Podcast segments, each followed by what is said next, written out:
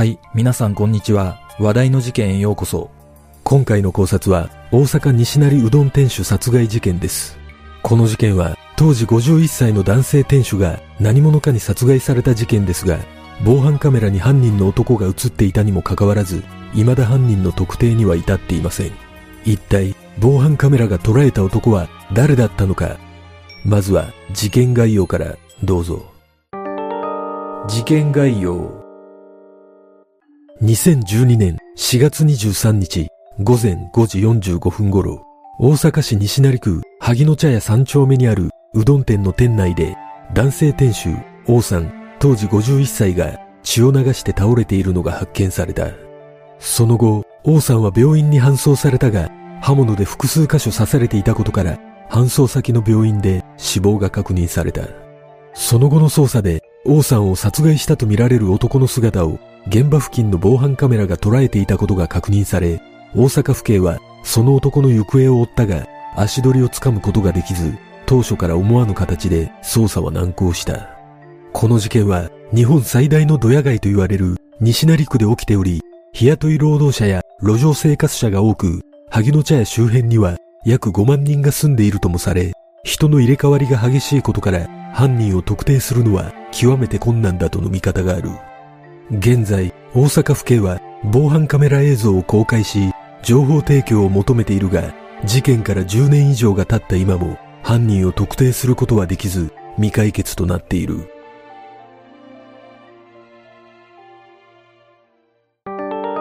事件の経緯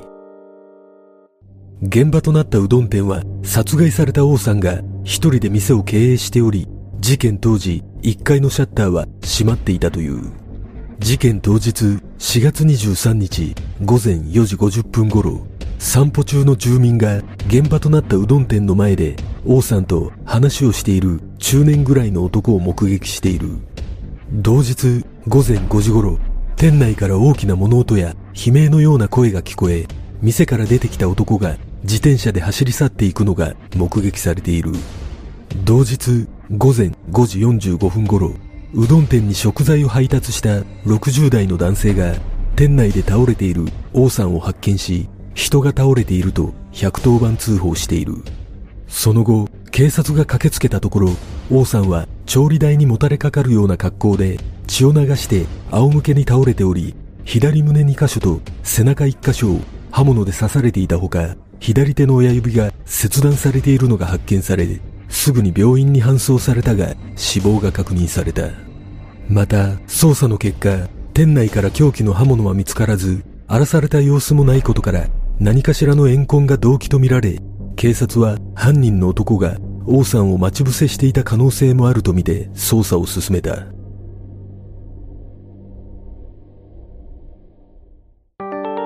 現場地域の特徴現場となった西成区萩野茶屋周辺は愛林地区と呼ばれる日本最大の日雇い労働者の街の中心で西成区の中でも治安が悪いエリアとして知られ犯罪も多発しており昼間は人通りの多い繁華街ではあるものの夜に女性が一人で歩くのは危険な地域だとされている。また愛林地区は日本で唯一暴動の起こる場所としても知られこれまでに何度も日雇い労働者を中心に暴動が起きており直近では2008年に飲食店の支払いをめぐるトラブルで日雇い労働者が警察に連行されたことをきっかけに暴動が起きている。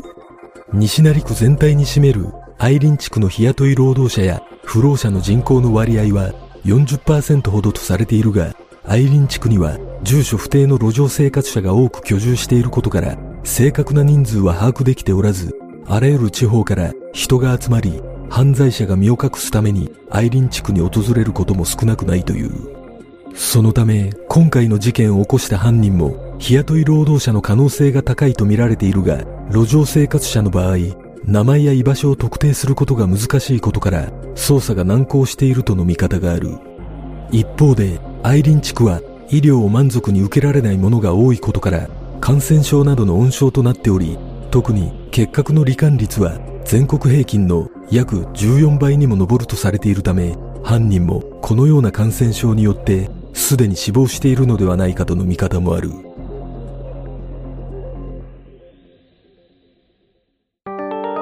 防犯カメラ映像実は大阪府警は初動の段階で現場周辺に設置された防犯カメラ映像から犯人と思われる男の姿を確認していた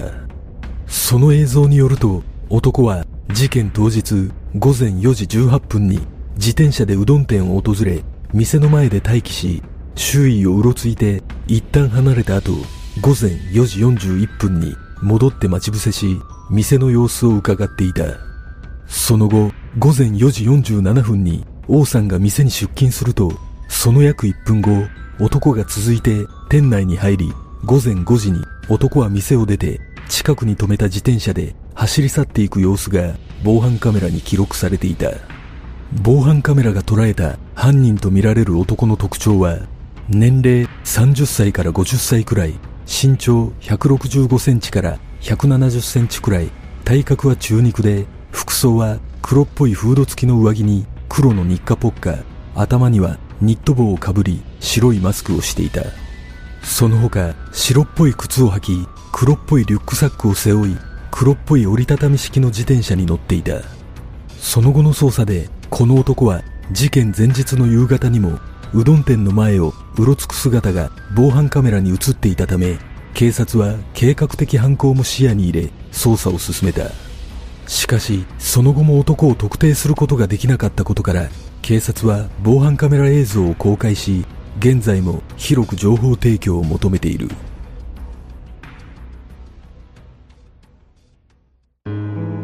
事件の真相とは？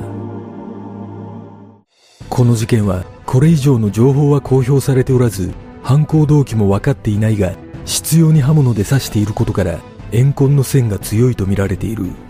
しかし王さんの左手の親指だけが切断されているという状況があまりにも特徴的なことから犯人による何かしらのメッセージが込められているのではないかと指摘する声もある。またこの事件が起きた西成区は覚醒剤を売るなという注意喚起のポスターが貼られているほど薬物が蔓延しているとされているため薬物中毒者による犯行ではないかとの見方もある。いずれにしてもこの事件は王さんの交友関係も明らかになっていないことからトラブルの有無など不明な点が多く残されておりはっきりとした犯行動機は謎のままとなっている。果たして王さんは一体誰に殺害されたのか犯行動機は何だったのかこの事件の真相とは？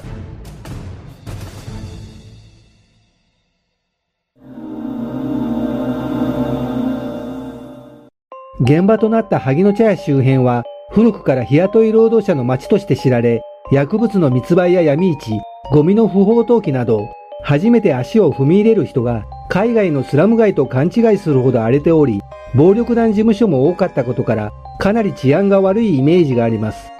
事件のあった2012年には、当時の橋本市長が西成区の治安や環境を改善するため、100億円以上の予算を投入したことで、街並みはだいぶ改善され、現在はアイリン地区のすぐそばに星野リゾートが手掛けるホテルがオープンするなど治安はかなり改善され、コロナの影響などから日雇い労働者の数も激減しています。ただ、この事件が起きた頃は、ドヤと呼ばれる簡易宿所が多く存在し、他府県から仕事を求める日雇い労働者が多く訪れていたことから、この事件の犯人も見た目通り日雇い労働者の可能性が高いと思います。おそらく警察も防犯カメラの映像をもとに周辺での聞き込みを行っていると思われるため、すでに犯人の特定はできているものの、事件後に姿をくらませたことから検挙できないままとなっているのではないでしょうか。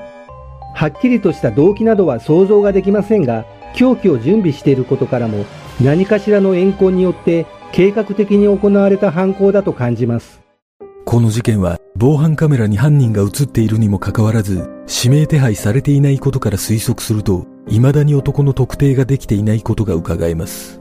仮に犯行動機が怨恨であれば王さんの交友関係などからすぐに特定できると思われるため交友関係から犯人が浮上しなかったとすれば強盗目的など別の動機が考えられます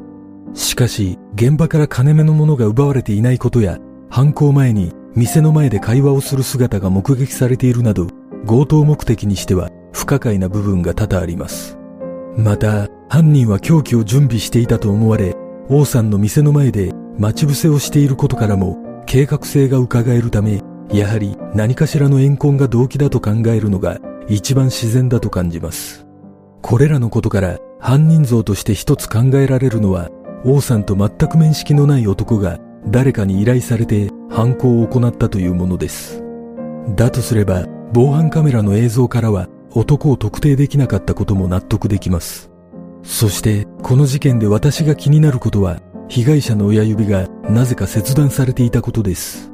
これについては、王さんが抵抗した際に刃物を握ったことで切断されてしまったと考えることもできますが、仮に切断された指が現場に残されていなかったとすれば、犯人が持ち去った可能性が浮上するため、その行為には何か重要なことが隠されているような気がします。例えば、依頼主から殺害の証拠として指を持ってくるように指示があったと考えることもできます。このような考察は飛躍しすぎかもしれませんが、この事件は犯人の映像が残っていることから、この男が日雇い労働者としてアイリン地区を根城にしているものであれば、男に関する何かしらの情報があると思われるため、もしかしたら、あえて日雇い労働者に見せかけ、捜査を拡乱するために意図的にカメラに映ったのかもしれません。皆さんはどんな考察をするでしょうか？